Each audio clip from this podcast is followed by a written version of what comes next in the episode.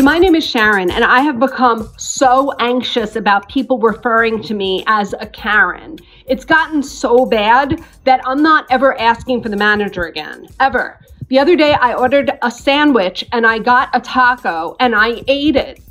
And I'm still hungry. But better that than be called a Karen. Welcome to Your Weirdest Fears. I'm your host, Larry Mullins. Today's listener has an immense fear of being called a Karen. Now, unless you live under a rock, you know what Karen means. Karen didn't always have such a negative connotation to it. In fact, the name Karen comes from the Greek, which means pure. But I think it's safe to say if you're called a Karen, somebody doesn't think you're very pure at all. Karen follows a long line of nicknames. First, there was what? Barbecue Becky was a woman who called the cops on two black men for using a grill at a public park.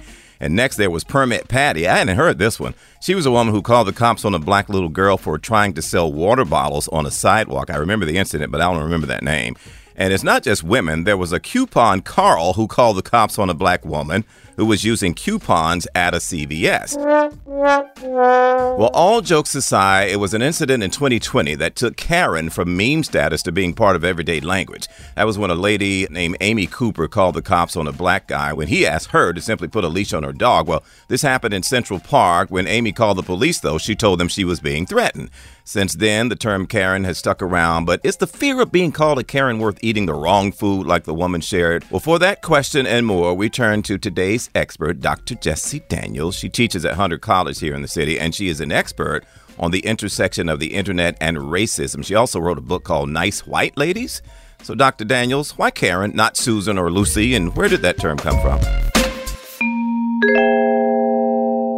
From the comedy perspective, words with a K sound are funnier. And I think that's probably part of where this came from. It's actually from a comedian by the name of Jay Pharoah, who in 2015, for his comedy show, Can I Be Me, told a joke. He said, It's always a Karen. I learned something. If you go to a white people's party, just say, you know, Karen, and they'll take care of your ass the whole day. Oh, wow. So I think it's really from this kind of comedy perspective that it caught on. In your intro, you were mentioning that before there were Karens, there were Beckys. And somehow that got memory hold, you know, when the Karen meme took over. Mm-hmm. But that was about 2018 or so. But as you're absolutely correct, that that incident in Central Park really sort of moved the phrase into everyday lexicon. It's funny how these kind of memes circulate through the culture. I think that there's something new happening. And I think part of it is because of the internet and social media. I think that's a good thing in some ways because it's made us pay particular kind of attention to the behavior of white women in this culture. And I think that's needed. Professor, let me toss this out there. And you know I was going to go there. Is there such thing as a black Karen? Well, I mean, that's an interesting version of this. I think there are ways in which that kind of policing behavior, what more academic terms I refer to as white supremacy, that system, it's available to lots of different people. And we've seen people who have dark darker skin tones who are put forward by the interests of white supremacy. So it is possible for people to adopt the principles of white supremacy, even if they are not white themselves.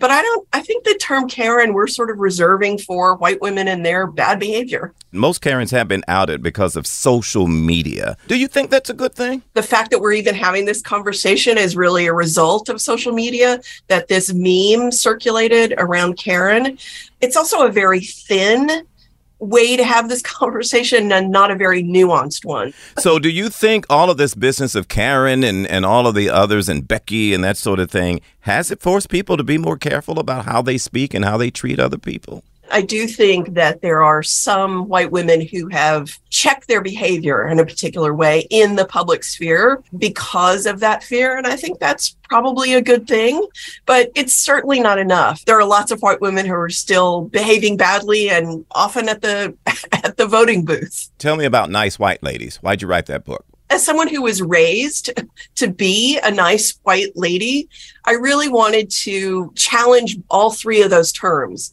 what it means to be nice, what it means to be white, and what it means to be a lady.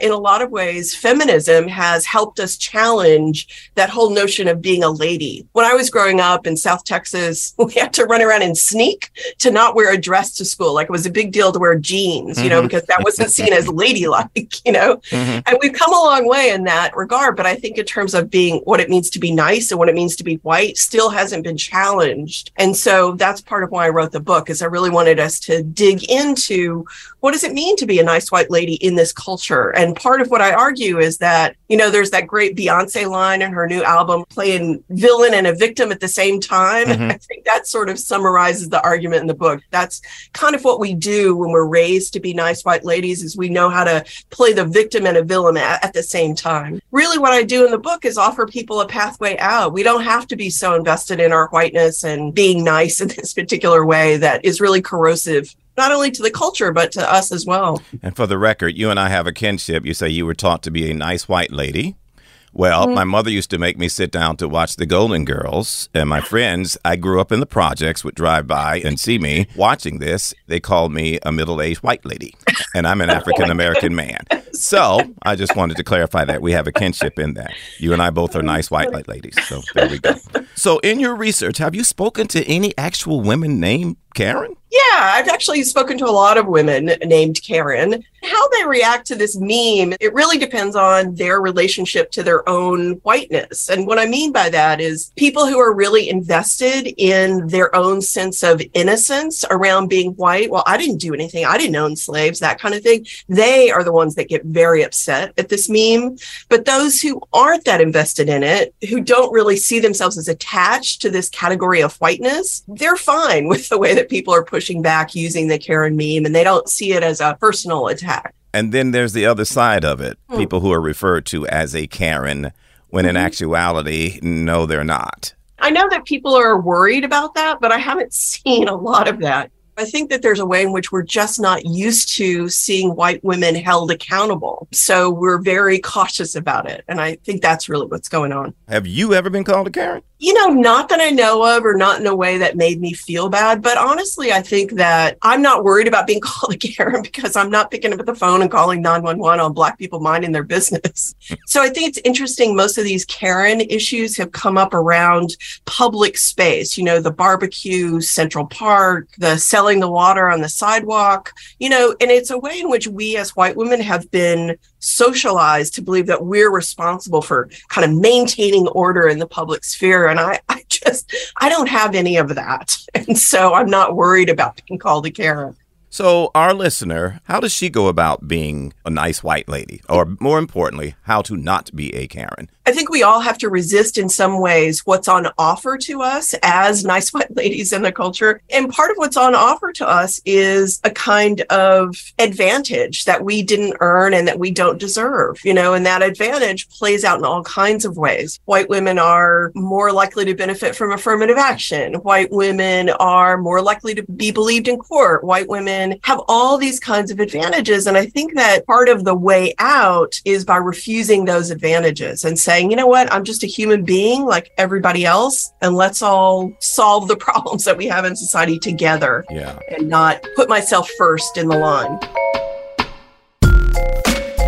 I think that there's a way in which people who say they're afraid of being called a Karen are responding to something in that critique of being called a Karen, which is it, it's definitely a way of saying that someone's performing a kind of racism. But I think that there's a way in which people who are offended by the term or afraid of the term think it's going to box them in to being only ever a racist. And I think that's the thing that frightens people because even if we behave badly, we want to know that there's a pathway out of that. We're not our worst thing.